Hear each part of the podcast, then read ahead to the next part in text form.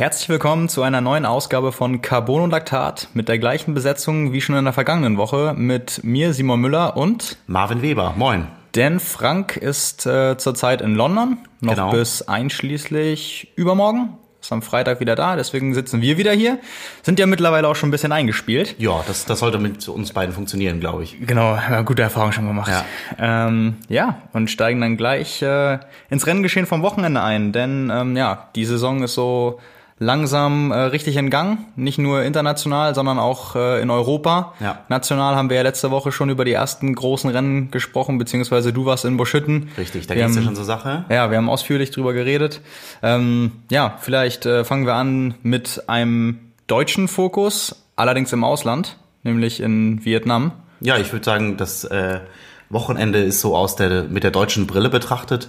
Hätte man sich das so im Vorfeld äh, nicht besser ausmalen können. Ne? Also äh, ich war auch ehrlich gesagt ein bisschen überrascht. Also ähm, ich hätte auf jeden Fall gedacht, dass äh, Patrick gewinnen kann. Ja. Aber ähm, ich weiß nicht, ob ich im Vorfeld richtig damit gerechnet hätte. Mhm. Also das war schon ein Fingerzeig, fand ich. Also gerade jetzt immer, wenn man auch so denkt, lange Wettkampfpause, ähm, den Halbmarathon, den er gelaufen ist in Berlin, das kann man ja nicht wirklich als äh, nee, das war noch kein Saisonstart. Genau, es war also es war noch kein sportlicher Wettkampf. Es ja. war für ihn einfach ein, ein Test, vielleicht auch ein, ein Trainings Rennen oder einfach nur eine Trainingseinheit. Ähm, und so ja. wie man gehört hat, ja auch so ein bisschen schnuppern, reinschnuppern in den neuen Schuh. Ja, genau, ja. der mit, mit Adidas, neuen Sponsor, vielleicht ja. mal so auf Betriebstemperatur bringen genau. über einen längeren Zeitraum mal. Ja. Stunde zehn, ah, Stunde neun. ähm, das müssen wir ihm lassen. Genau, das müssen wir ihm lassen. Ähm, aber jetzt, ja, so der richtige Saisonstart ähm, hat ja vorher gesagt, er möchte ein bisschen was anderes machen. Ist dafür genau. eigentlich ja schon relativ weit weggeflogen und hat sich auch ungewohnte klimatische Bedingungen gesucht. Ähm, auch wenn man natürlich weiß, dass äh, die ihm eigentlich sehr, sehr gut liegen äh, aus den vergangenen Jahren. Kann er, ja. Ja, genau. Ähm, ist es eigentlich etwas, was er sonst im Frühjahr nicht so wirklich ausprobiert hat. Also das Texas-Rennen, was er gemacht hat, da war es, glaube ich, auch relativ warm. Aber ähm, so in Kombination mit der Luftfeuchtigkeit, wie es jetzt in Vietnam der Fall war, da hat man auch, äh, wenn man die Bilder gesehen hat, danach sind reihenweise auch Leute äh, umgekippt bei den Profis. Also nicht im, im Sinne von richtig kollabiert, sondern die lagen dann aber trotzdem erstmal da im, im Zelt und mussten äh, ein bisschen betreut werden und dehydriert und so. Ja. Äh, halt so der Klassiker. Ja, ähm, alles, was man so um das Rennen mitbekommen hat, auch auf Social Media, war irgendwie von jedem, der da äh, am Start war, irgendwie, es war heiß. Es war sehr, sehr heiß. Und ja. ja.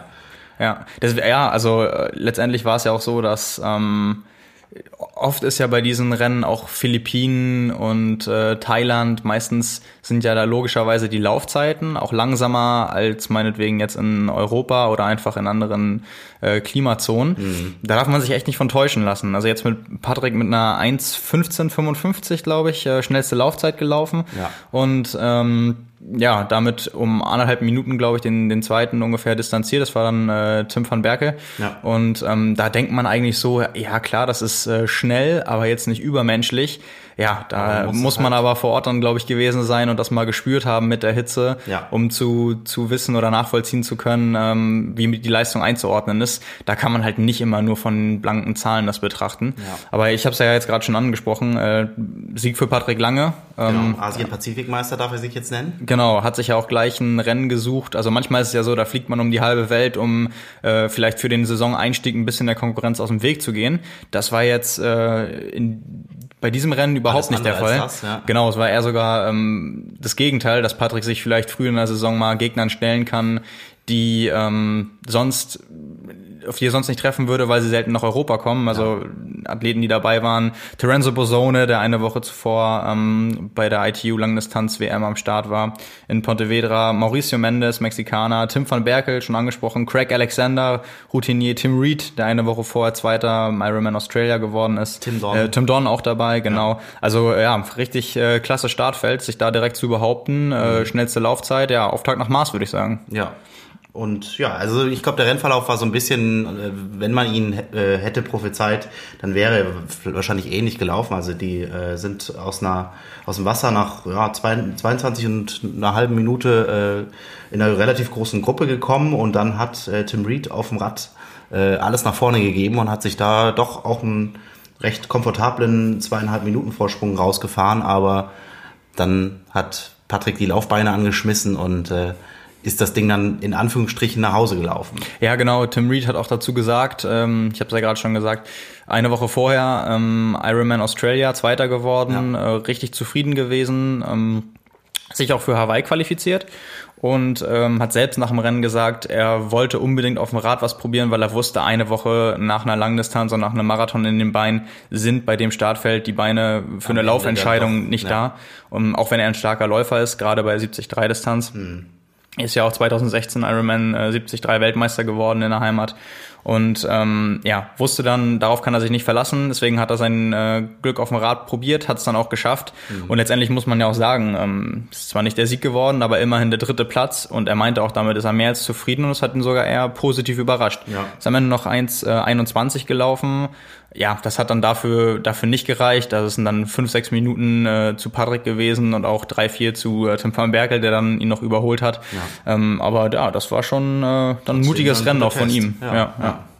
ja. genau. Bei den, bei den Frauen stand dann Holly Lawrence äh, ganz oben. Das war, würde ich sagen, ja, eher weniger überraschend. Also äh, wurde ein weiteres Mal jetzt ihrer Favoritenrolle gerecht und äh, ja, nach äh, St. George der nächste, äh, das nächste Podium für sie. Also das ist echt, bei ihr geht's ja, der nächste Sieg. Der nächste Sieg, das nächste Podium. Bei ihr geht's auch schon wieder richtig los. Also das ist äh, unglaublich. Ja, so, so, so ein bisschen das äh, ja, internationale Gegenstück zu Laura Philipp.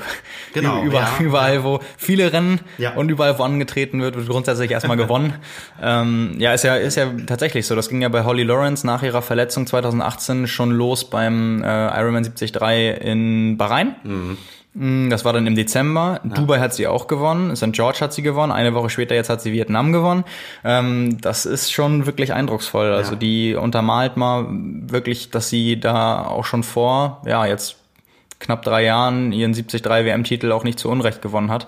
Und ähm, was man auch nicht vergessen darf bei ihr, sie ist erst 29. Also wenn dann das irgendwann. Einige Jahre davor, die dann. Ja. Genau, ich erinnere mich, wir beide haben sie im vergangenen ähm, Oktober auf Hawaii gesehen. Ja. Da war sie eher so für Sponsorentermine da und um sich das Ganze anzugucken, aber wer weiß warum.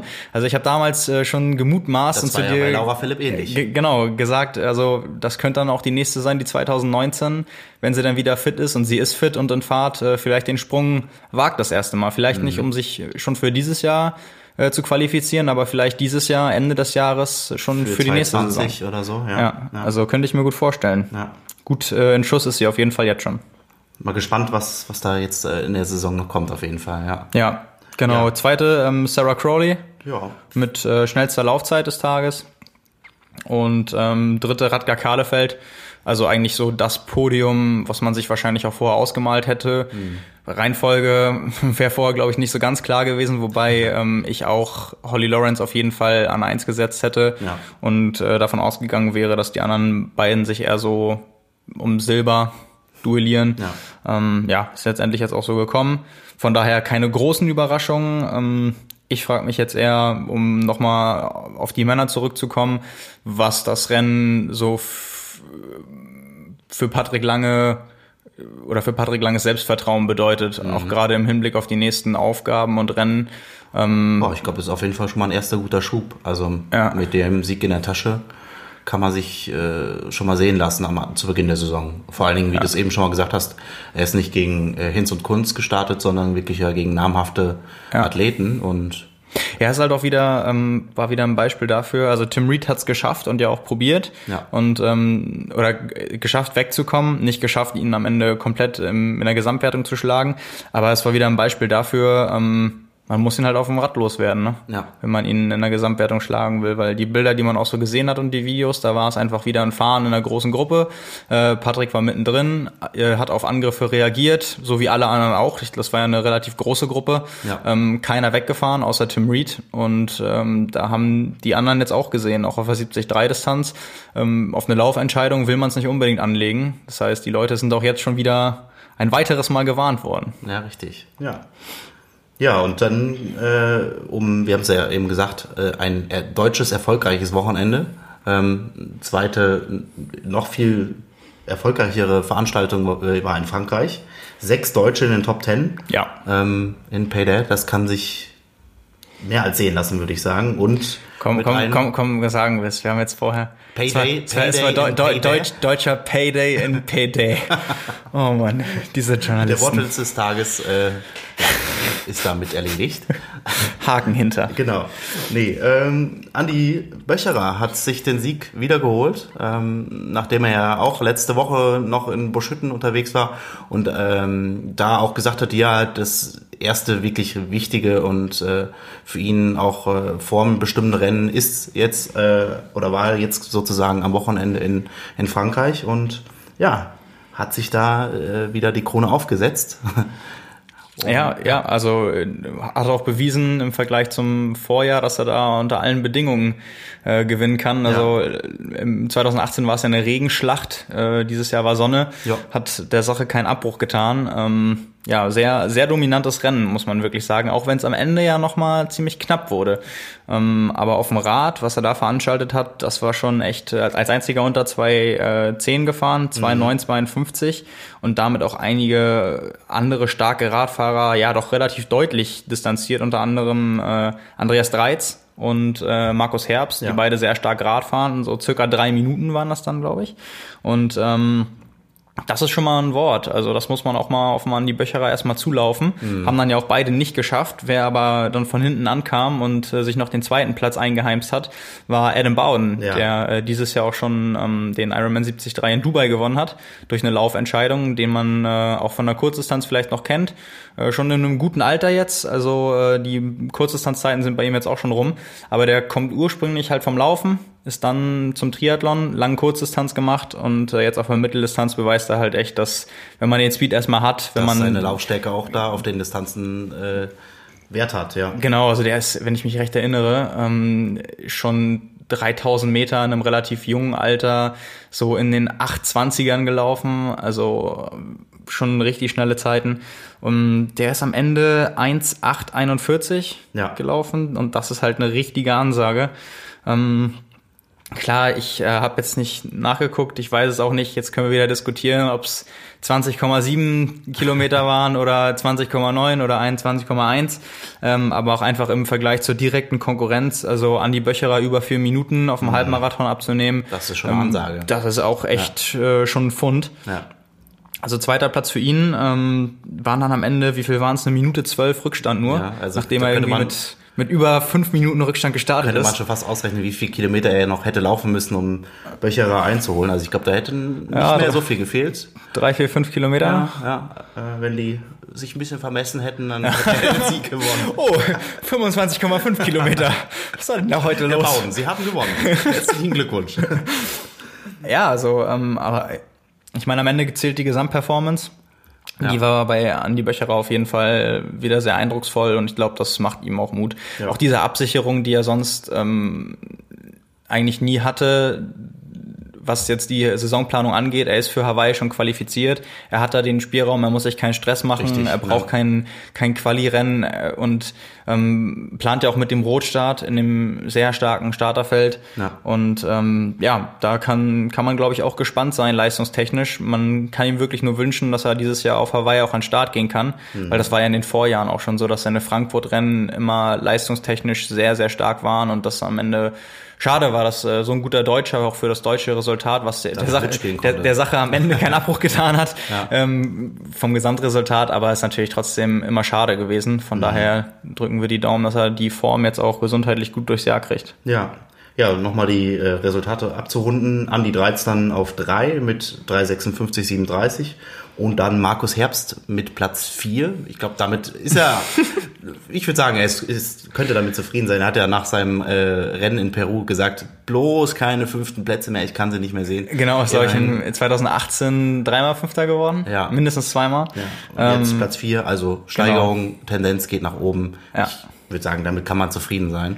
Ja, ist er, ist er glaube ich auch. Ähm, auch Andy Dreiz hat sich ähm, nach dem Rennen auf seinen Social-Media-Kanälen in die Richtung geäußert, dass er ein paar Probleme hatte und dass er froh ist, dass er sich im Wettkampf dann durchgebissen hat und auch wieder gefangen hat zwischendurch und ähm, dass es dann auch noch mit dem Podium geklappt hat. Ja. Äh, war auch mit seinem Rennen sehr zufrieden, hat ja in Marbella auch schon abgeliefert. Genau. Und ähm, ja, der ist also auch auf einem guten Weg. Ja. Genau, wir haben es am Anfang schon gesagt, sechs Deutsche ähm, unter den ersten fehlen noch drei. Zehn, genau, fehlen noch drei. Markus Tomischke, David Breuer und Dominik Sovia.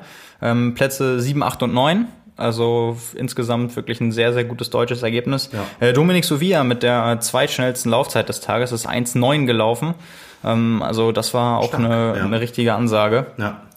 Ja, also das war aus deutscher Sicht auf jeden Fall ein ganz, ganz starkes Rennen. Ja. Ja, und bei den Frauen aus britischer Sicht ein, ein ganz, ganz äh, ja. starkes Rennen, wenn man so sagen kann. Äh, Emma Pallant auch, ähnlich wie in Vietnam, äh, Holly Lawrence, glaube ich, äh, ein vorhersehbarer äh, Favoritinnensieg. Ähm, und Platz zwei und drei gingen dann auch noch an äh, Großbritannien mit Nikki Bartlett und India Lee die auf 2 und 3 gelandet sind. Ja. ja. Also Emma Pellant als ehemalige Läuferin auch äh, wieder unglaublich starke Laufzeit, 1,16,59. Ja. Das ist schon wirklich sehr, sehr schnell, aber deswegen hat sie ja auch äh, schon mal Silber bei der 73 WM geholt durch die starke Laufleistung damals. Das war in Chattanooga, mhm. die Laura Philipp noch überholt hat beim Laufen. Und ähm, ja, also das, was sie auf der Mitteldistanz schon etliche Male gezeigt hat, konnte sie ja bisher noch nicht so auf die Langdistanz bringen. Ja. Ähm, von daher bleibt mal abzuwarten, wie sie das dieses Jahr hinbekommt. Ob ja. da jetzt nach, nach einem Jahr Anlauf, weil sie jetzt auch in der Lage ist, das Potenzial auf die doppelte Distanz zu packen. Ja, und wollen wir nicht verschweigen, Anne Reichmann auf Platz 4. Genau, ja. Mit äh, einer Gesamtzeit von 4, 34,19. Auch genau. gutes Ergebnis. Ja, ja, auf jeden Fall. Ja. Ja, und die für mich auch, oder auch für, für dich, glaube ich, auch, äh, größte Überraschung äh, des Wochenendes äh, hat sich dann eher wieder Fernost abgespielt. in Chengdu mit ja, einem deutschen Sieg von Laura Lindemann. Ja, was, also was heißt groß, größte Überraschung? Ich, ja. ähm, ich hätte es vorher, ich hätte mich nicht darauf festgelegt, sagen wir es mal so, ich hätte es aber durchaus für möglich gehalten. Ja, okay. Also ähm, das war jetzt auch der erste Weltcupsieg in ihrer Karriere. Ja. Meinst du, es wurde mal Zeit jetzt? Ja, ja, also wer, ich meine, sie ist jetzt äh, 2018 Zweite hier beim Heimrennen in Hamburg geworden in der WTS. Wenn man in der WTS äh, Zweite wird und das Starterfeld war jetzt auch nicht so, dass man sagt irgendwie, ach alle haben an diesem Wochenende Urlaub gemacht. Hamburg ist, glaube ich, auch so ein ja. angesehenes Rennen, dass möglichst viele dabei sein wollen. Das hört man ja immer wieder und ähm, seht, wer sich da so behaupten kann, der hat auf jeden Fall auch immer das Potenzial, es sei denn jetzt mit Verletzungen und Ausfällen und so, ähm, ein Weltcuprennen zu gewinnen. Mhm. Und ähm, ja, also das Besondere jetzt bei dem Rennen in, in China war ja, dass es in zwei Tagen stattgefunden hat. Ja. Also es gab am Samstag eine klassische Sprintdistanz, bei der sich erst qualifiziert werden musste über Halbfinals. Das waren bei den Frauen zwei Halbfinals, bei den Männern waren es sogar drei. Ähm, und dann gab es ein A-Finale, also das ganz normale Finale und mhm. alle anderen, die es nicht nochmal geschafft haben, genau, ja. gab es auch nochmal ein B-Finale. Also die haben was für ihre Flugkosten bekommen aus aller Welt, durften dann alle zweimal antreten. Ähm, ja, aber sich dann so zu behaupten an zwei Tagen, also einmal am Samstag war es dann die klassische Sprintdistanz, einen ja. Tag später im Finale war es dann ähm, abgewandeltes Format, 500 Meter Schwimmen, 10 Kilometer Radfahren, 2,5 Kilometer Laufen. Mhm. Ähm, ja, Laura Lindemann hat äh, mit, ich glaube, was waren es letztendlich? 31, 18, also 16 Sekunden Vorsprung hatte sie. Mhm. Ähm, das ist jetzt bei dem, bei den Distanzen schon recht ordentlich. Also jeder weiß, glaube ich, wie das so aussieht, wenn über eine klassische Sprintdistanz am Ende die Athleten ins Ziel kommen. Ja. Äh, dann ist das im Sekundentakt und ganz oft auch noch knapper. Jetzt hier ähm, schon auf die noch kürzere Distanz, 16 Sekunden. Genau, also das war wirklich eine, eine grandiose Laufleistung auch von ihr. Ähm, 8 Minuten 11 über die 2,5 Kilometer und dann äh, für Kurzdistanzverhältnisse, gerade wenn man nur von zweieinhalb Kilometern spricht, deutlich schneller ja. als ähm, ihre Konkurrentin. Ja, von daher. Ich muss sagen, mit Vorbelastung in den Beinen. Das macht ja auch nochmal viel aus, wenn genau. du den Tag vorher schon mal abliefern musstest und dann ja, ja, schnell regenerieren, einen ja. Tag später wieder. Und äh, da wird ja nochmal ein anderer Tempobereich dann gefordert, wenn das Rennen kürzer ist. Da kannst du ja nochmal ein bisschen mehr auf die Tube drücken. Ja. Und ähm, ja, von daher sehr, sehr erfreulich. Also nachdem jetzt äh, das Wochenende davor Justus Nieschlag und Lasse Lürs in Madrid mit ja. dem äh, Herzschlagfinale auf der Linie noch um den Sieg äh, gekämpft haben, jetzt auch gleich der nächste Weltcup-Erfolg äh, für Laura Lindemann das ist, glaube ich, echt, ähm, ja. ja. es geht gerade in die richtige Richtung. Macht Hoffnung auf jeden Fall. Und mit Blick äh, ins nächste Jahr. Genau, auch, auch jetzt schon, äh, wir sprechen später drüber mit. Blick aufs Wochenende. Ja, genau. Ähm, da geht's nämlich für Laura Lindemann äh, auch zur Sache ja. beim, beim WTS-Rennen. Diesmal also erste Liga, sie hat sich jetzt hochgearbeitet, hat jetzt quasi, wenn man das so bewerten kann, so Europa League und dann Champions oder Europa, Europa Cup, ja. äh, Weltcup und WTS, wenn ja. man das mal so ansiedelt als äh, dritte, zweite, erste Liga, hat sie ja, jetzt in Portugal Europacup-Rennen gewonnen, jetzt das Weltcup-Rennen. Es wäre eigentlich nur schlüssig, wenn sie jetzt einen WTS-Sieg nach Hause holt zum ersten Mal. Los, Laura, gib alles. Genau, äh, so viel dazu. Genau, also sehr, sehr erfreulich. Ähm, ja. Auch da das deutsche Ergebnis. Ähm, Bianca Bogen wollen wir nicht unterschlagen. Die ist auch gestartet bei den Frauen. Die hat es äh, leider nicht ins Finale geschafft, hat dann im B-Finale den sechsten Platz belegt. Ja. Und Männer waren natürlich auch am Start. Ähm, da war Valentin Wernz, ähm, der ja auch schon richtig gute Resultate gezeigt hat äh, in dieser Saison mit von der Partie. Der hat am Samstag sogar sein Halbfinale gewonnen, ist dann mit der Startnummer eins am Sonntag ins Rennen gegangen, äh, hat dann nach eigener Aussage das ein bisschen dem Schwimmen versiebt ähm, und ist dann auf Gesamtplatz 10 gelandet, äh, mhm. mit der drittschnellsten Laufzeit des Tages, glaube ich. Also konnte da auch insgesamt äh, was Positives draus mitnehmen. Ja. Ähm, klang nicht ganz enttäuscht. Ja, und ich meine, äh die, die Siege oder die, die ersten drei äh, können sich auch sehen lassen. Also da muss man sich ja nicht verstecken. Genau, Matt Hauser, noch ja. äh, sehr, sehr jung, 98er, ja, nee, 99er Jahrgang sogar. Ja, ben Canute ähm, auf zwei. Genau, Ben Canute auf zwei mit äh, Alexis Lepage ja. aus äh, Kanada. Ein sehr, sehr ja, ja, enger Zielsprint war so ein bisschen wie äh, gerade angesprochen, Justus Nieschlag und Lasse Lürs. Also wirklich erst auf einen Zentimeter entschieden. Ähm, ja, also das äh, gerade auch Matt Hauser, der ist dieses Jahr, der war auch, auch hatte lange mit Verletzungen Verletzungsproblem zu kämpfen. Der ist aber dieses Frühjahr bei einem Testwettkampf mit der Trainingsgruppe über 3000 Meter, glaube ich, 8,19 oder 8,21 gelaufen oder so. Mhm. Sowas um, um den Dreh. Also da war auch gerade die Laufform schon vor einigen Monaten wieder richtig da und ja, das ist, also das ist keine Schande, ja. da gegen so jemanden ähm, zu verlieren. Von daher ist ja auch immer Erfahrung, die man daraus mitnimmt, gerade wenn man gegen solche Startfelder antritt und dann gerade auch mit Doppelbelastung für die richtig großen Rennen kann man dann da auch äh, sicherlich von profitieren, dass man da die Rennerfahrung gemacht hat. Ja, auf jeden Fall. Und äh, von daher auch, ja, sicherlich war Platz 10 nicht das, was Valentin Werns äh, sich vorgenommen hat und ich gehe auch davon aus, er hat schon gezeigt, dass es auch noch weiter nach oben geht. Aber gut, man stellt nicht in jedem Rennen neue Rekorde auf. Von daher. Auch für ihn bleibt noch äh, Energie fürs nächste Wochenende. ja, richtig. Ja. Ähm, Johannes Vogel auch gestartet, ähm, hat es auch nicht ins Finale geschafft, leider ist im B-Finale noch angetreten, hat mhm. den Platz 8 belegt. Ähm, genau. Ja. So viel auch von der Kurzdistanz. Also aus deutscher Brille, äh, so weit, so gut, würde ich sagen. Ja, richtig. Kann, kann so weitergehen, bitte. ja. ja. Genau. Dann war, wo wir gerade schon dabei sind, am Wochenende auch noch ein Rennen, was ohne Profi-Starterfeld ähm, ausgetragen wurde, zum genau. zweiten Mal dieses Jahr. Ja. Der Ironman 73 Mallorca. Richtig. Ähm, auch Diesmal da. Mit besserem Wetter. Ja, genau. Das war ja immer so ein äh, Wechselbad der Gefühle ja. und des Wettergottes. Ähm, aber ja, also was man da so an Bildern gesehen hat, wir haben auch eine ähm, Bildergalerie, genau, Bildergalerie genau. auf äh, trimark.de, wer sich da nochmal Impressionen angucken möchte, das können wir dann auch nochmal in den Shownotes verlinken. Ähm, ja, das sah wirklich wieder sehr, sehr schön aus. Wir hatten noch einige Kommentare dazu von Athleten, die gestartet sind, die ja. gesagt haben, es war echt wieder ein toller Wettkampf. Waren sehr zufrieden, ja. Gut organisiert, schönes ja. Wetter, super Kulisse. Ähm, einer meinte, Radstrecke war ein bisschen voll. Aber ja, gut, es ist halt auch nur mal ähm, ich glaube, es ist, ich habe es letzte Woche auch so angekündigt, glaube ja. ich, der größte oder der teilnehmerstärkste Ironman 73 auf der Welt mit 3500 Athleten. Aber mit dem Anstieg, den man dann hat, ähm, Kloster Jug, äh, entzerrt sich das vielleicht auch so ein bisschen. Ja. Ähm, aber ja, ich glaube da, das ist ein Rennen, was sich echt etabliert hat, wo viele auf ihre Kosten kommen und wo auch etliche Profiathleten gesagt haben, als dann klar war, da wird es kein Profi-Starterfeld mehr geben, ja. ähm, sehr enttäuscht waren. Allen voran natürlich Andy Dreiz, der der dreimal da gewonnen hat.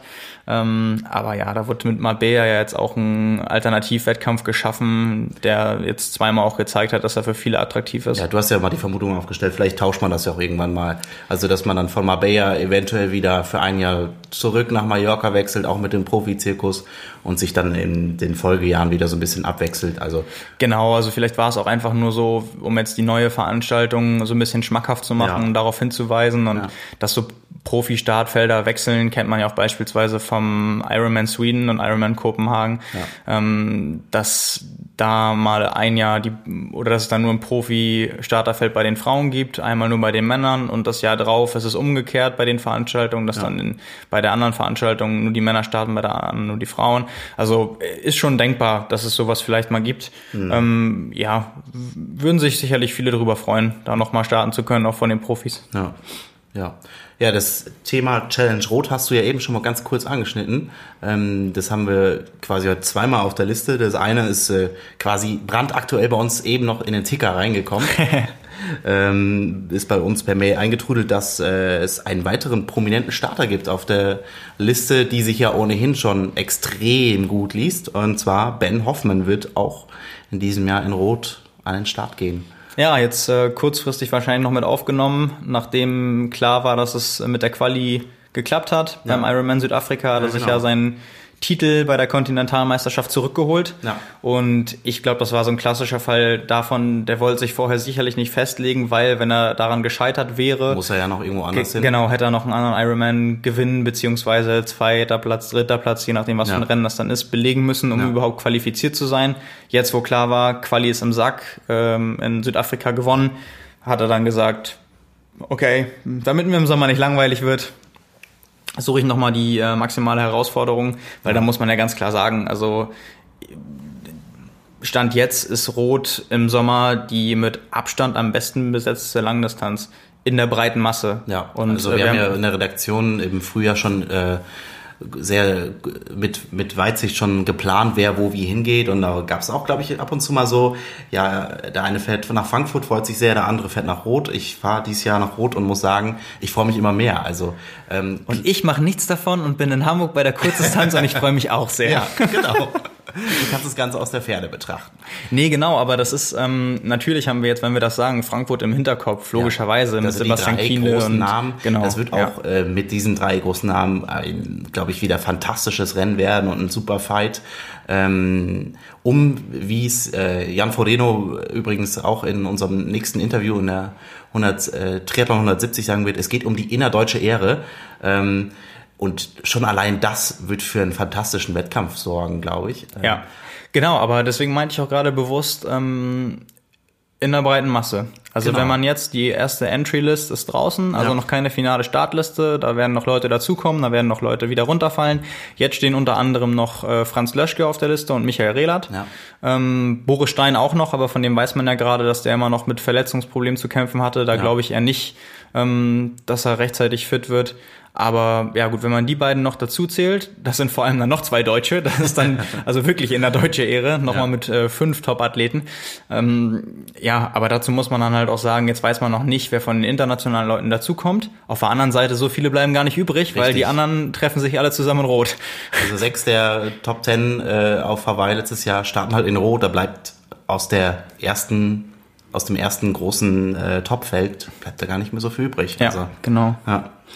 Und äh, genau, ich habe es ja gesagt, du kannst es aus der Ferne beobachten. Also du könntest rein theoretisch, während du in, in Hamburg äh, das Renngeschehen beobachtest, äh, gleichzeitig auf dem Handy den Livestream gucken. Genau, denn stehe mit Smartphone in der Wechselzone, denn wenn ich vorbeikomme. Äh, erstmals eine Übertragung aus Rot, äh, worüber sich, glaube ich, auch vor allen Dingen der Veranstalter selbst sehr, sehr gefreut und geehrt fühlt. Ähm, ja, Live im Fernsehen. Live im Fernsehen. Genau, nicht nur Livestream, genau, ja, live im Bayerischen Rundfunk. Ähm, ab 6.15 Uhr wird das Ganze da übertragen mit einer Stunde Unterbrechung zur Mittagszeit. Ähm, aber so das Wichtigste wird man auf jeden Fall voll und in, in äh, schöner Breite mitbekommen. Also vom Schwimmstart bis zum Zieleinlauf und Genau, Schöne so, Sache. Also so, genau, ja, auf jeden Fall. Sie haben es verdient, würde ich sagen. Ähm, Gerade jetzt auch ähm, bei dem sportlichen Interesse, was nur mal bei dem Startfeld drumherum stattfinden Ja. wird. Ja. Ähm, was man dazu noch sagen muss, ist mir gerade äh, noch eingefallen, es ist ähnlich so, wie es in den vergangenen Jahren auch immer in Frankfurt gelaufen ist, nur dann halt auf anderen Sendern. Ja. Aber ähm, es wird auch einen Livestream geben, also nicht nur im Fernsehen, sondern Genau. auch äh, online zu verfolgen. Und äh, Challenge Rot selbst äh, bietet auch nochmal einen Livestream an. Das wird wahrscheinlich ähnlich sein wie in den Vorjahren, dass man da wahrscheinlich, gehe ich mal von aus, wenn sie es wieder so aufziehen, weniger vom Renngeschehen an sich mitbekommt, sondern auch viel mit Gesprächspartnern, die Mhm. eingeladen werden, äh, Athleten, die da schon gestartet sind, schon gewonnen haben, Experten. Ähm, ja, aber so ist für alle was äh, mit dabei. Ist Ja. eine, eine bunte Mischung und für den Sport kann das ja nur unglaublich gut sein, dass jetzt noch so eine Großveranstaltung auch äh, den Weg ins Fernsehen gefunden hat. Auf jeden Fall.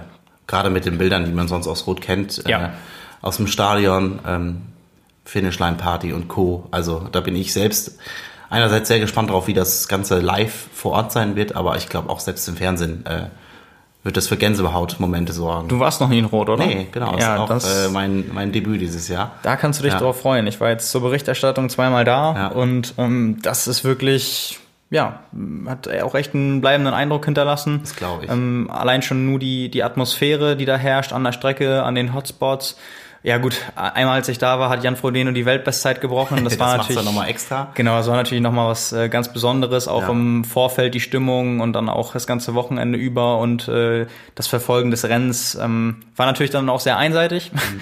aber ja, war natürlich schon was Besonderes, weil es ja bis heute auch äh, ein Stück weit Triathlon-Geschichte immer noch ist und ja, vielleicht auch ein, noch ein paar Jährchen bleiben wird. Ja, auf jeden Fall.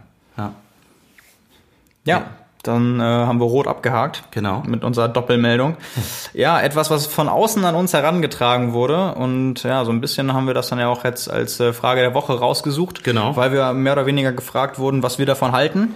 Es geht äh, um eine Versteigerung des Startplatzes oder eines Startplatzes vom Ironman Hawaii bei eBay. Genau, da hat uns, ähm, ich schaue mal gerade nochmal auf meinen Zettel, haben wir den Namen notiert? Nee, haben wir jetzt nicht dabei. Ähm, aber auf jeden Fall wurde, haben wir die, die Mail bekommen und ja, bei erstem Blick auf die, auf die deutsche Ebay-Seite habe ich da, oder haben wir dazu irgendwie nichts gefunden. Ähm, wenn man dann aber über die Ironman Foundation Seite selbst äh, geht, dann findet man relativ schnell Ja. auf die ähm, internationale eBay-Seite und dann auch zu der Auktion. Und da gibt's, äh, wie wir nachher herausgefunden haben, anscheinend nicht nur einen Startplatz, sondern es gab sogar letztendlich fünf äh, Plätze. In die diesem man- Jahr. Ja, genau. Das, genau, es wurde auch schon häufiger gemacht, nur jetzt war es halt wieder ähm, aktuell und Genau. die Frage kam von außen. Das Ja. war Grund für uns, ähm, sich das nochmal genau anzugucken. Ja. Ähm, ja, wir haben so ein paar Sachen festgestellt, nämlich am 11. Mai ist, es, äh, ist diese Auktion äh, zu Ende gegangen. Genau, damit Und- war der fünfte Slot weg. Ja. Genau, ja. Es gibt also keine Chancen mehr für alle, denen, wir das gerade ein bisschen schmackhaft gemacht haben und die noch äh, Schnell das paar, Taschengeld paar, paar Geldscheine unterm Kopfkissen gebunkert haben. Wir müssen noch ein Jahr warten. Und äh, ja, der letzte Platz ist für äh, ja, immerhin 37.350 US-Dollar weggegangen. Ähm, gab 61 Gebote auf, auf diesen Slot und äh, 10.000 Euro, äh, bei 10.000 Dollar ging's los. Also Ja. Genau. ja. Ja, ähm, dazu muss man sagen, äh, da muss man eigentlich mindestens noch äh, 600, 700 Dollar raufrechnen. Wobei, nee, 73 wird ja auch ähm, Ja. reichen. Genau, denn die Voraussetzung, dass man den Slot annehmen äh, darf in dem Jahr, der auch, also der Slot ist auch nur verbindlich immer für das Jahr, in dem die Auktion stattfindet. Richtig, genau. Ähm, der muss bis zum 20. August ein Ironman 73 oder ein Ironman gefinisht haben. Immerhin. Also es, Immerhin. es kann nicht, kann nicht jeder, der sich irgendwie denkt, so ja, einmal Ironman Hawaii, ähm, da will ich mal hin. Äh, finde ich, das mit dieser, mit dieser, mit diesem zumindest kleinen Ausschlusskriterium finde ich das Ganze so doch vertretbar. Also ich glaube, man kann verschiedener Meinung sein bei dem Thema. Also ich vertrete eigentlich die Meinung, äh, fünf Startplätze ähm, für diesen guten Zweck und wenn man es hochrechnet, ich glaube, da sind auch teilweise Plätze für mehr als 50.000 US-Dollar weggegangen.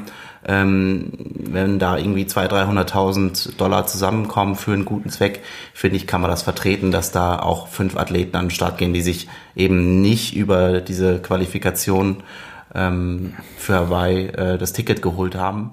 Ja. Ich glaube, andere sehen das Ohne Frage, da, da gibt's, da gibt's ähm, immer geteilte Meinungen, gerade vielleicht von Leuten, die jahrelang an der Quali knapp gescheitert sind Ja. und das halt nicht einfach halt über dafür hart kämpfen müssen. genau arbeiten jeden Tag und äh, die ganzen Strapazen trotz Beruf und Familie auf sich nehmen und die äh, nicht mal eben so 30 bis 50.000 Dollar äh, übrig haben, um sich das zu erkaufen. Die natürlich sagen, hey Leute, ich, das ist mein Lebenstraum und den werde ich vielleicht nicht erfüllen können, obwohl ich so hart dafür geschuftet habe jahrelang.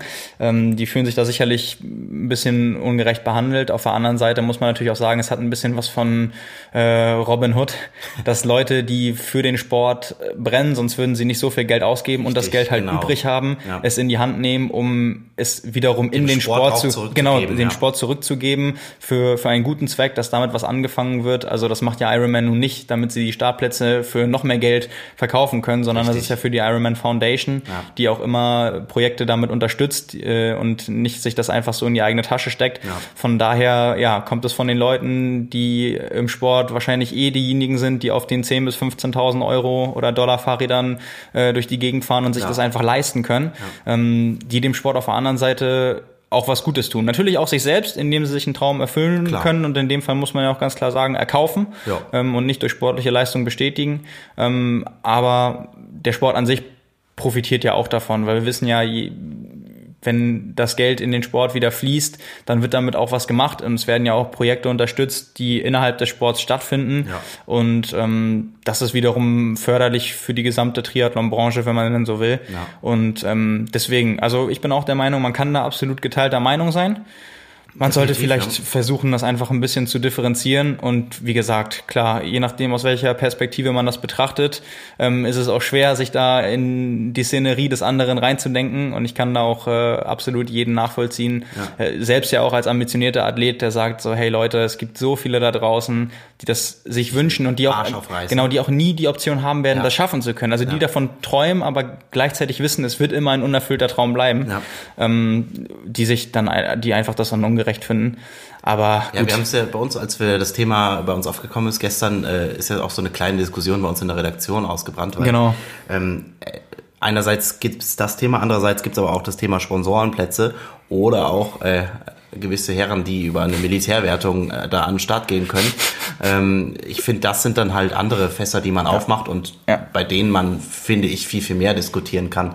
Muss das wirklich sein? Also Genau, also äh, das finde ich nämlich auch. Also ich, ich denke, es ist was anderes, wenn das so ein Vitamin B-Startplatz ist, ähm, wo jemand dann einfach davon profitiert, Ja. dass er gute Beziehungen hat, weil er Sponsor ist von einer Veranstaltung oder jemanden kennt, der jemanden kennt. Genau. Ja. Ähm, das sehe ich ähnlich, weil davon profitiert niemand, nur derjenige, der starten darf Richtig. und es anders nicht geschafft hätte. Ja. Ähm, gut, wer sich dann noch äh, über irgendeine Wertung qualifiziert, die es dann gibt, bestätigt das ja irgendwie noch durch eine sportliche Leistung, weil er dann nun mal innerhalb der Quali-Plätze liegt, ganz egal, was man jetzt von der Wertung halten mag oder wie die aus dem Boden gestampft wurde oder wie auch immer. Ja. Ähm, aber das finde ich auch. Also so geschenkte Startplätze, die es dann ja teilweise gibt, was man auch immer mal wieder mitbekommt, ähm, das finde ich auch, davon hat auch niemanden was, das ist halt wirklich nur geschenkt. Ja. Das ist eine einseitige Sache. Ähm, dann haben wir auch diskutiert über Promi-Startplätze, Ja, richtig. ähm, Ja. die es immer mal wieder gibt, äh, wo die jährliche NBC-Dokumentation, die es am Ende des Jahres ähm, gibt, meistens eine gute Stunde, ähm, das allerdings auch so macht, dass sie die Geschichte begleiten. Und da finde ich nämlich wieder, das, das kann man dann einen Mehrwert für den Sport. Genau, das Ja. kann man auch nämlich machen, weil Ja. das ist echt dann, da kommt am Ende was Cooles bei raus. Also jeder, der die Dokus der vergangenen Jahre gesehen hat, weiß zum Beispiel, ich kenne den Namen jetzt gerade nicht, äh, von dem NFL-Spieler, der ähm, noch nie vorher irgendwie Ausdauersport gemacht hat, der von Paula Newby Fraser trainiert wurde, als Personal Coach sozusagen, äh, und dann für den Wettkampf fit gemacht wurde. Das hat NBC begleitet, die Vorbereitung, das Training, äh, den Wettkampf selbst und das ist dann halt wirklich unterhaltsam und äh, Ja, vor allen Dingen, wenn das Prominente sind, die ja Genau. auch eine gewisse Strahlkraft haben nach außen. Ähm, das trägt den Sport ja auch wieder in ganz andere Kreise und äh, macht den Sport wieder Genau, in das- ganz anderen Ecken bekannt. Und da- da muss ich nämlich auch gerade sagen, das äh, ist wieder das, wie wir es am Anfang auch schon eingeordnet haben. Das ist so eine Win-Win-Situation, weil am genau. Ende profitiert der Sport davon und Ja. die Aufmerksamkeit, Genau, weil ja. sich das einfach in, wie du schon gesagt hast, ganz anderen Kreisen dann bewegt und Leute darauf aufmerksam werden, die vielleicht davor nicht zugeguckt hätte, Ja. hätten. Und ähm, ja, also das finde ich nämlich dann auch, solange man das begleitet und nicht nur sagt, hier, du bist prominent, du kannst starten, sondern da irgendwie was draus macht, weil das mhm. ist ja dann auch nur mal eine Gelegenheit und eine Richtig. Chance, die man ja. äh, dann aufmacht, ja. ähm, finde ich das auch völlig legitim. Aber ja. genau. Ähm, ja, so viel dazu. Ja. Dann haben wir jetzt auch äh, unsere Gedanken dazu geordnet, nachdem wir ja gestern auch noch äh, mit unserem Chefredakteur zusammen, mit Nils, diskutiert ähm, haben. Diskutiert ja. haben. Ja. ja. also ich denke, wir ja, sind da. Ihr könnt euch ja auch gerne dazu äußern. Also was ist eure genau. Meinung dazu? Äh, wie seht ihr das Thema? Ist das äh, ein absolutes No-Go oder sagt ihr auch, ja, ist äh, förderlich für den Sport, deswegen ist das okay? Ähm, genau, also ähm, sind wir auch immer gespannt. Kommentiert das gern oder schreibt uns äh, eine Mail oder einen Kommentar. Ja. Ähm, ihr erreicht uns ja auf allen gängigen Plattformen, wo ihr jetzt genau. auch den Podcast hören könnt oder bei, äh, bei Facebook, bei Instagram per Mail ähm, auf der Website. Ähm, genau, ähm, so viel dazu. Ja. Wir werden das auch mal verfolgen für die Zukunft, ob es äh, ja. nächstes Jahr wieder Plätze gibt. Ja. Und ja, ich spare schon mal. also für 2020 genau. wird das genau. vielleicht nicht reichen. nee, aber wenn man das so überschlägt, also wir haben auch gerade schon gesagt, da gingen auch Startplätze schon für mehr als 50.000 Dollar weg, ja. Äh, mal fünf, lass es dann im Schnitt irgendwie 30.000 sein oder 30 bis 40.000, das ist schon Geld, was da zusammenkommt. Das eine Summe, die am Ende da genau. zusammenkommt, ja. Ja, ja, das muss man der Sache ja auch äh, lassen. Ja. Genau. Ja, dann hast du äh, noch eine Studie herausgekramt, äh, die du mir gestern auf den Schreibtisch gelegt hast zu dem Thema Medikamente. Ähm, was ja eines ist, was, glaube ich, jeden von uns, ob jetzt im Alltag ähm, oder kurz vorm Wettkampf oder auch während des Wettkampfes äh, betrifft. Ähm, ja, und diese Studie befasst sich so ein bisschen mit dem Bewusstsein äh, für Nebenwirkungen und allgemein auch mit dem Umgang mit, mit Arzneimitteln. Ähm, es waren Münchner Unternehmen, die äh, diese Studie repräsentativ in, in Auftrag gegeben haben. Und ähm, ja, eine der Quintessenzen quasi war, äh, dass nur 19 Prozent der befragten Leute ähm, am Ende, bevor sie irgendwas einnehmen, sich mal den Beilagenzettel in, äh, in die Hand nehmen und mal gucken, was passiert denn überhaupt. Genau, also nicht mal nicht mal ein Fünftel. Ja. Genau, also diese Studie ist mir über den Weg gelaufen und ich dachte einfach, das wäre insofern interessant, weil das ist ja, oder der, der Umgang mit ähm, Medikamenten, sei es äh, jetzt irgendwie äh, für Schnupfen oder Erkältung oder Kopfschmerzen oder was weiß ich, was es da alles gibt, ähm, betrifft ja eigentlich jeden im Alltag, aber auch gerade im Sport und ja. auch Richtung Doping und all so eine Geschichten und was darf man nehmen und was nicht, ist es ja immer wieder omnipräsent, dieses Thema. Und ich fand den Kontrast einfach sehr interessant, als ich mir das dann angeguckt habe. Und wie du gerade schon gesagt hast, ist es nicht mal ein Fünftel der Leute, die sich ähm, vor der Einnahme darüber informieren, was das Ganze eigentlich ähm, mit dir machen kann, wenn mhm. du halt einfach, wenn Nebenwirkungen auftreten. Ja. Ähm, aber hingegen 70 Prozent der Befragten haben ihre Sorge vor möglichen Nebenwirkungen geäußert. ja, das also ist was, eine komische Ambivalenz. Genau, also ich habe Angst davor, aber ich beschäftige mich nicht ja. damit. Ja. Und ähm, der Ursprung der Studie oder der Gedanke dahinter war einfach, das mal zu untersuchen, weil man natürlich wissen wollte, wie ist im Durchschnitt der Umgang damit in, in Deutschland.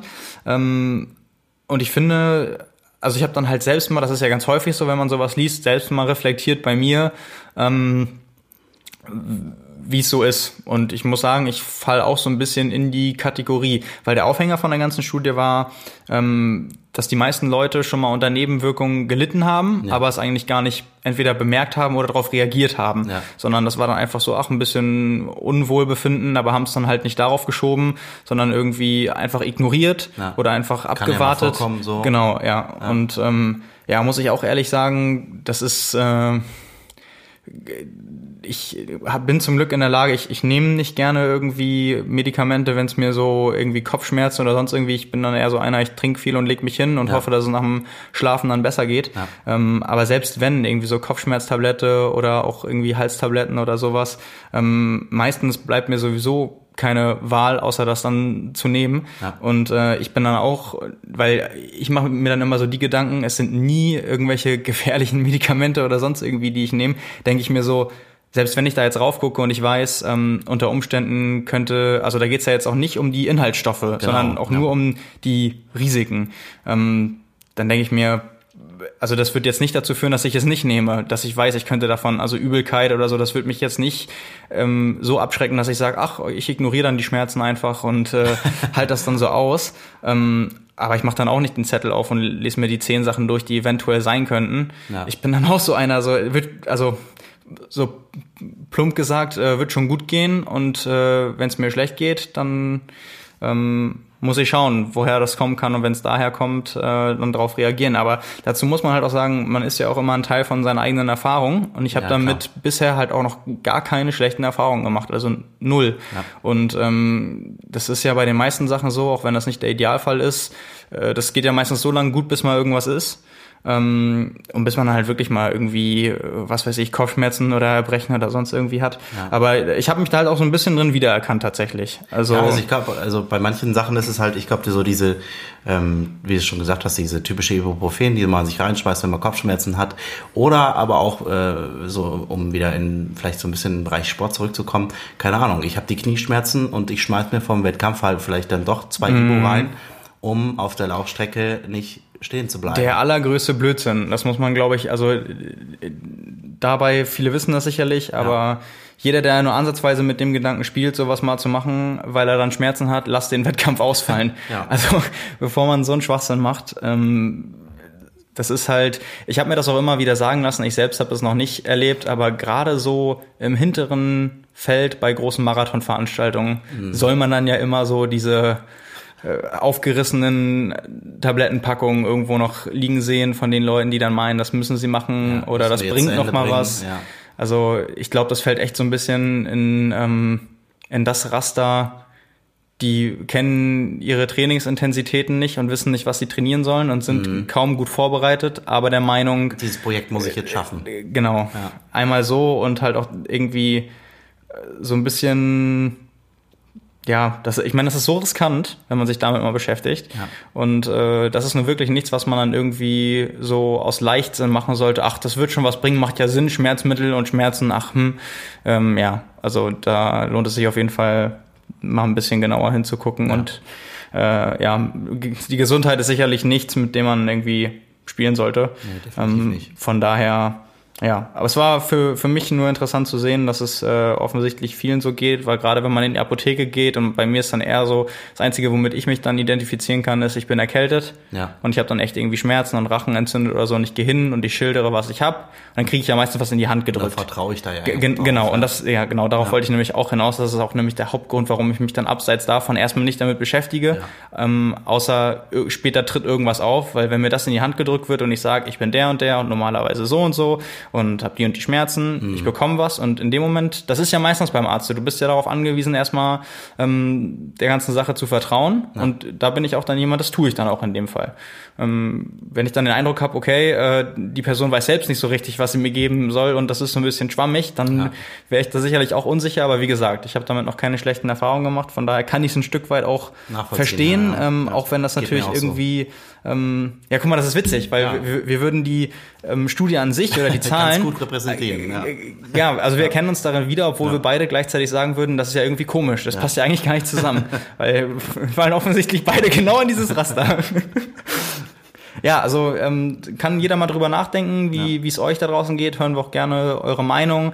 Also seid ihr da sehr, sehr penibel und immer jemand, ähm, da kenne ich nämlich auch, der penibel ist ja fast schon abwertend, aber einfach jemand, der dann nochmal den Beipackzettel nimmt und schaut, okay, was genau kann das denn jetzt irgendwie, wenn ich darauf schlecht reagiere, Ja. ähm, mit sich bringen? Welche Risiken stecken da drin? Und nochmal ganz sorgsam alles anschaut? Oder ist es auch so, wenn der Arzt das sagt oder der Apotheker? Ja, oder auch das Thema Wechselwirkungen. Ne? Also Mhm, genau. einerseits, mit, ob, ob ich mir jetzt ähm, bei der bei der Schmerztablette die Flasche Bier am Abend äh, gönne oder nicht, oder ob ähm, ich zwei Medikamente gleichzeitig nehmen muss, weil es dann doch irgendwie ein bisschen schlimmer geworden ist. Da ähm, da können, glaube ich, dann auch ganz, ganz schnell Dinge passieren, die dann nicht mehr harmlos sind und Ja, und äh, was bei der ganzen Sache auch noch ähm, interessant ist, dass äh, lediglich 24 Prozent von den Befragten den Beipackzettel lesen, wenn es sich um verschreibungspflichtige Medikamente handelt.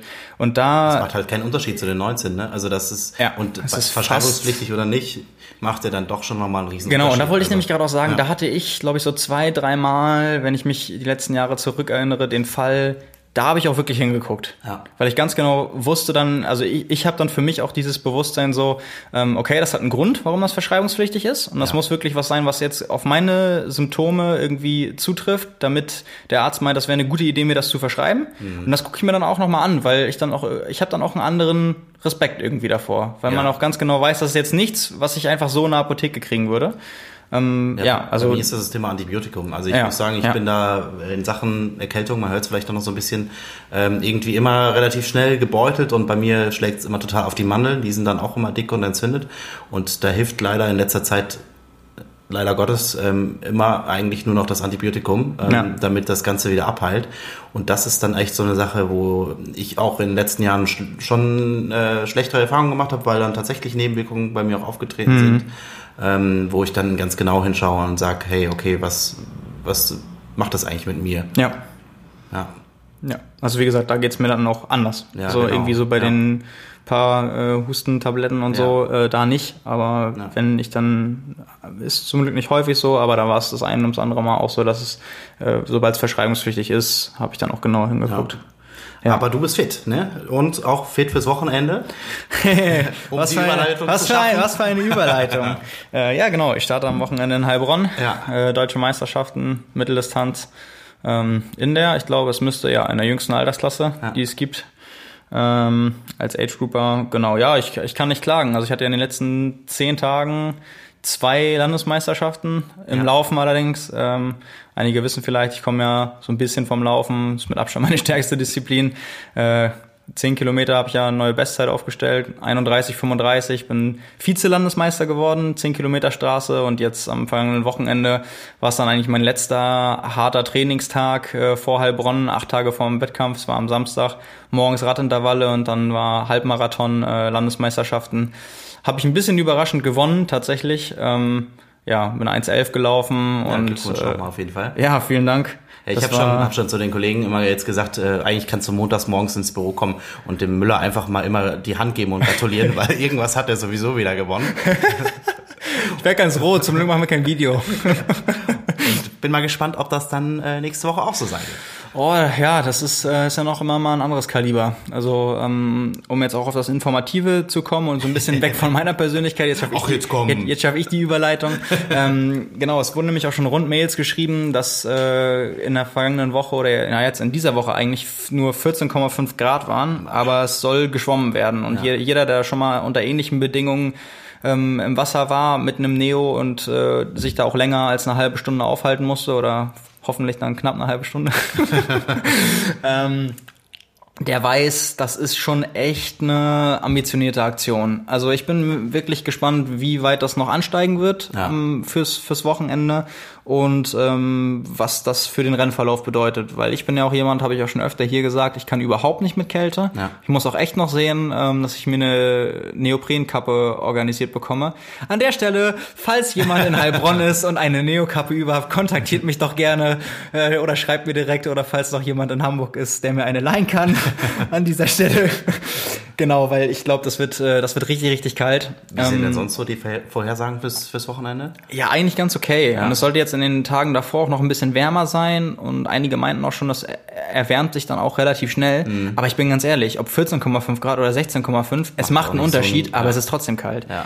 Und ähm, ja, also ich weiß nicht, inwieweit das einen Einfluss hat. Da muss man sicherlich gucken, dass man eventuell sogar am Anfang auf dem Rad Handschuhe mitnimmt oder so. Ja. Weil ich kann mir wirklich vorstellen, wenn man danach, ähm, ich war vor drei Wochen im Freiwasser und viele kennen sicherlich das Phänomen, wenn es so kalt ist, irgendwann beim Armzug, beim Kraulen knickt dann die Hand so weg, weil das dann so kalt ist, dass man einfach kein, die kann nicht mehr, gerade du hast keinen Druck mehr darin, die klappt Ja, so ab. ja.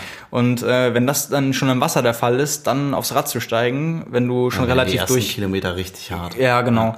Und also Unter-T-Shirt und Handschuhe habe ich eingepackt. Ähm, von daher äh, schauen wir mal. Es könnte ganz interessant werden. Und äh, gerade schon erwähnt, deutsche Meisterschaften natürlich nicht nur für die Leute wie mich, die in den Altersklassen starten, sondern viel relevanter auch für die Profis.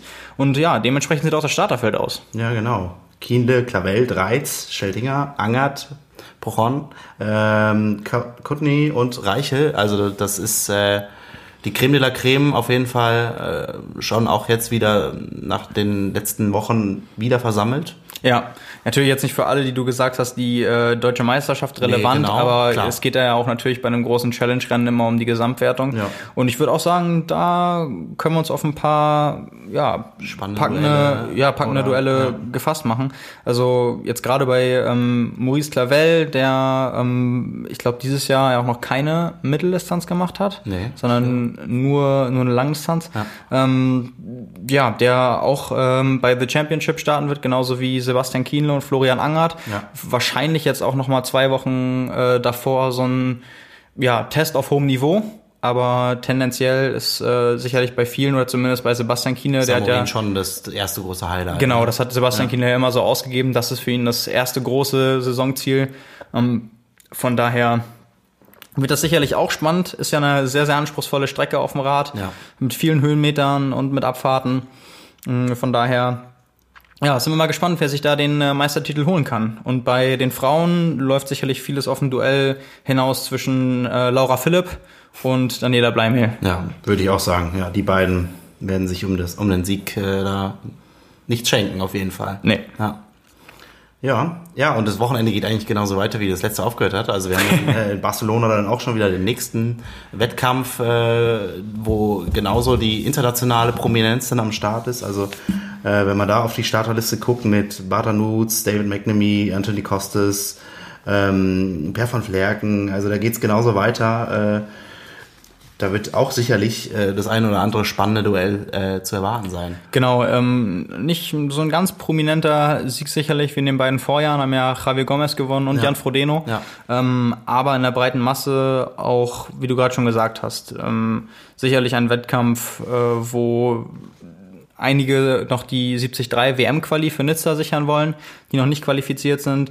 Aber auch äh, gerade an der Anzahl der Starter sieht man immer wieder, dass das ein Wettkampf ist, der sehr beliebt ist und Ja. bei dem viele mitmischen. Ja. Jetzt bei den äh, Männern sind es äh, roundabout 40 Starter.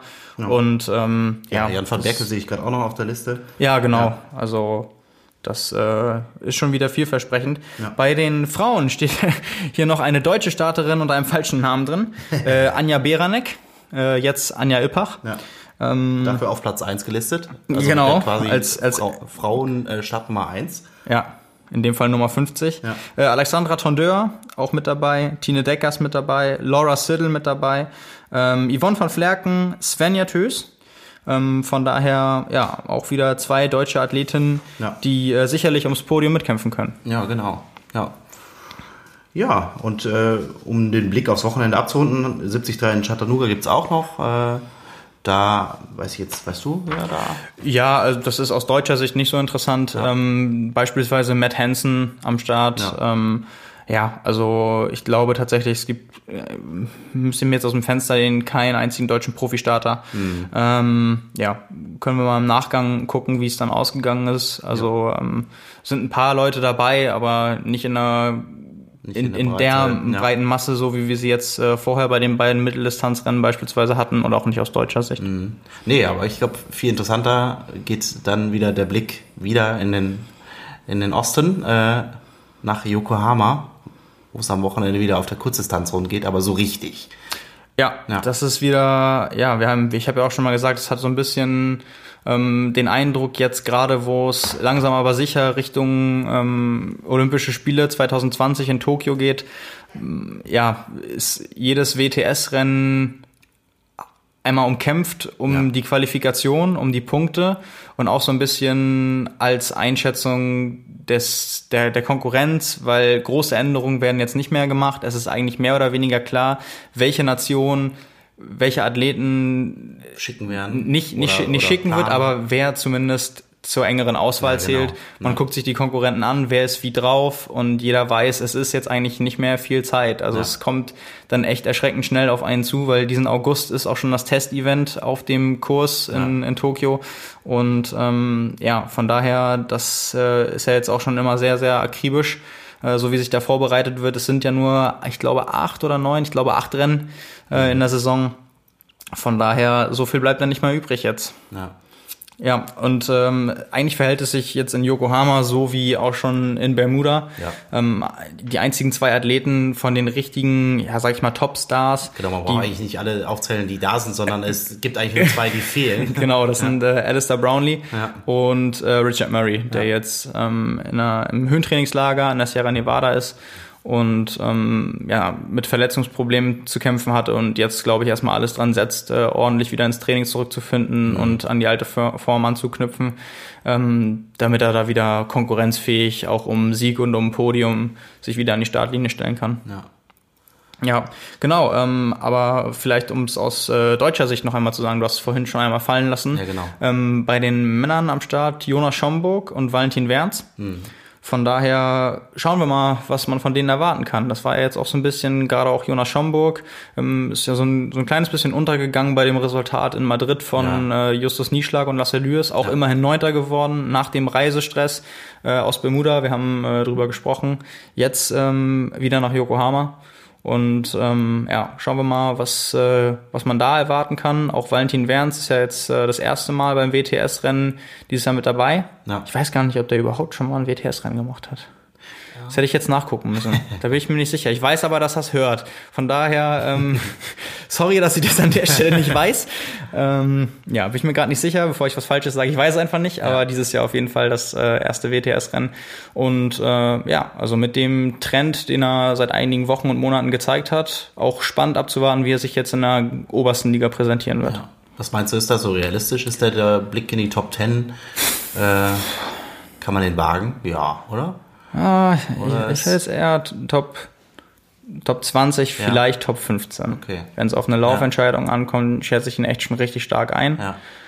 Ähm, ist ja so ein bisschen das Gegenstück zu Jonas Schomburg, bei dem es dann eher, wie man auch Bermuda gesehen hat, Mhm. der es dann drauf anlegt, möglichst noch mit Vorsprung vom Rad zu kommen oder in der ersten Gruppe, falls es geteilte Gruppen gibt, mitzufahren, ähm, aber dann tendenziell eher schwächer läuft.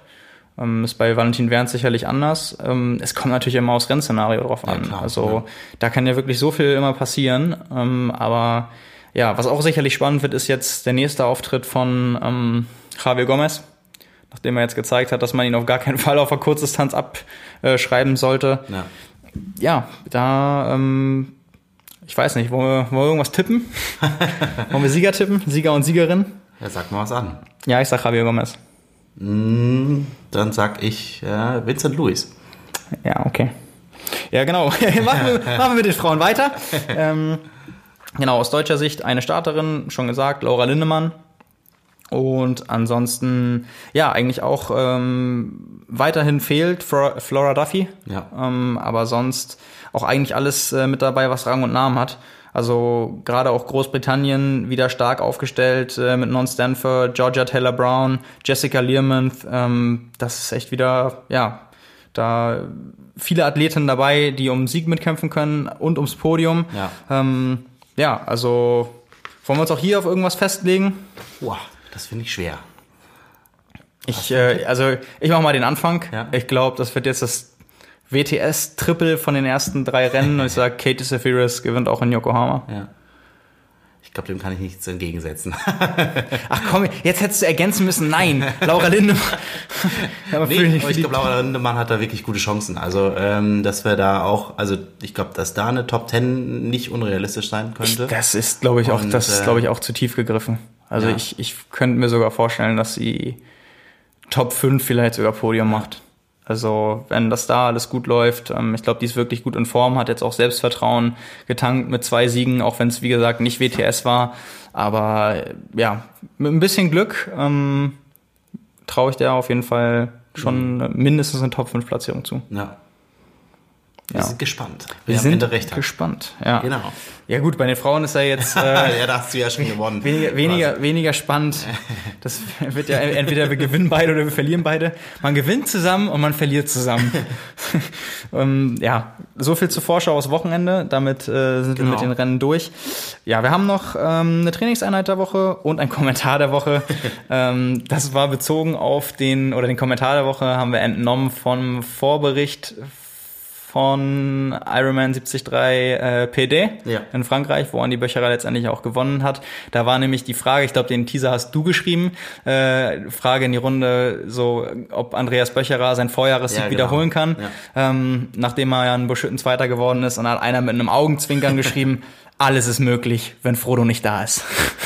Klingt natürlich ein bisschen böse, aber äh, muss man natürlich sagen, klar, also wenn ein Frodeno da jetzt am Start gewesen wäre, wäre auch der Sieg äh, für Böcherer in äh, Frankreich, ähnlich wie in Buschütten, äh, nicht der, der gleiche und nicht äh, so einfach zu erreichen gewesen. Also, Ja, klar, also das, das, das ist ja die, die große Frage, die ja damit auch so ein bisschen aufgemacht wird. Ist Jan Frodeno trotz des langen Ausfalls ähm, direkt wieder das Maß der Dinge? Ich glaube, das wird man erst wieder sagen können, Wenn es wirklich auf Mittel- und Langdistanz geht, ja, ja. wenn er jetzt vielleicht im, im Kraichgau startet, wird das sicherlich ein Fingerzeig, auch im Vergleich zum Vorjahr mit seinen Zeiten, aber auch mit, dem, mit der Konkurrenzsituation dort, Mhm. ähm, wo er sich befindet. Ähm, von daher, das äh, muss man, glaube ich, erstmal abwarten.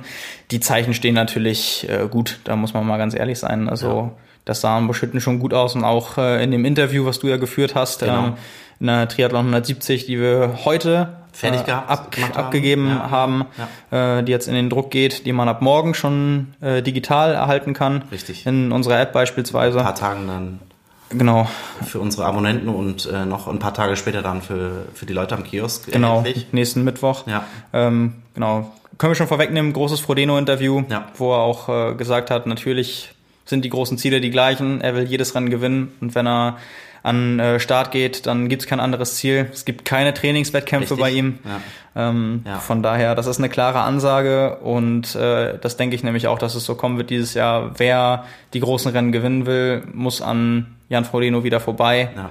Und ja, in Ja, erster man, Linie gilt das natürlich. mal so ein bisschen vorwegnehmen kann. Also ich will da natürlich jetzt auch nicht zu viel verraten, aber Ist ein langes Interview, von daher so, langes so Interview, viel kannst du genau. gar nicht sprechen gerade.